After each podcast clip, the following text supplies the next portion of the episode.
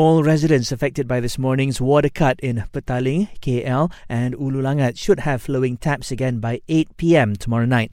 Air Selangor said this after the Langat 2 water treatment plant resumed operations earlier today, following a disruption caused by chemical pollution at the Semantan River.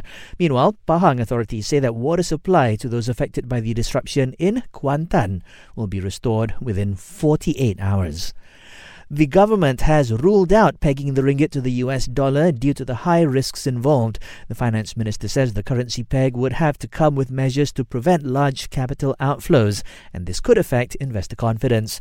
He adds Malaysia would also be forced to follow the monetary policy of the country the ringgit is pegged to, which would affect our interest rates. The minister also says a flexible ringgit exchange rate is important to balance the need to absorb external shocks and support the Malaysian economy amid global uncertainty. DBKL plans to close off Jalan Tuanku Abdul Rahman to vehicles every Sunday starting September 28th. The Federal Territories Ministry says it's meant to encourage walking among city residents. Under the proposal, the stretch of road between the Jalan Esfahan intersection to Jalan Tun Perak will be closed every Sunday from 6 a.m. to midnight. And some 4,700 people were given the second COVID 19 booster shot yesterday. The COVID Now portal says currently over 400,000 people have already received the additional booster.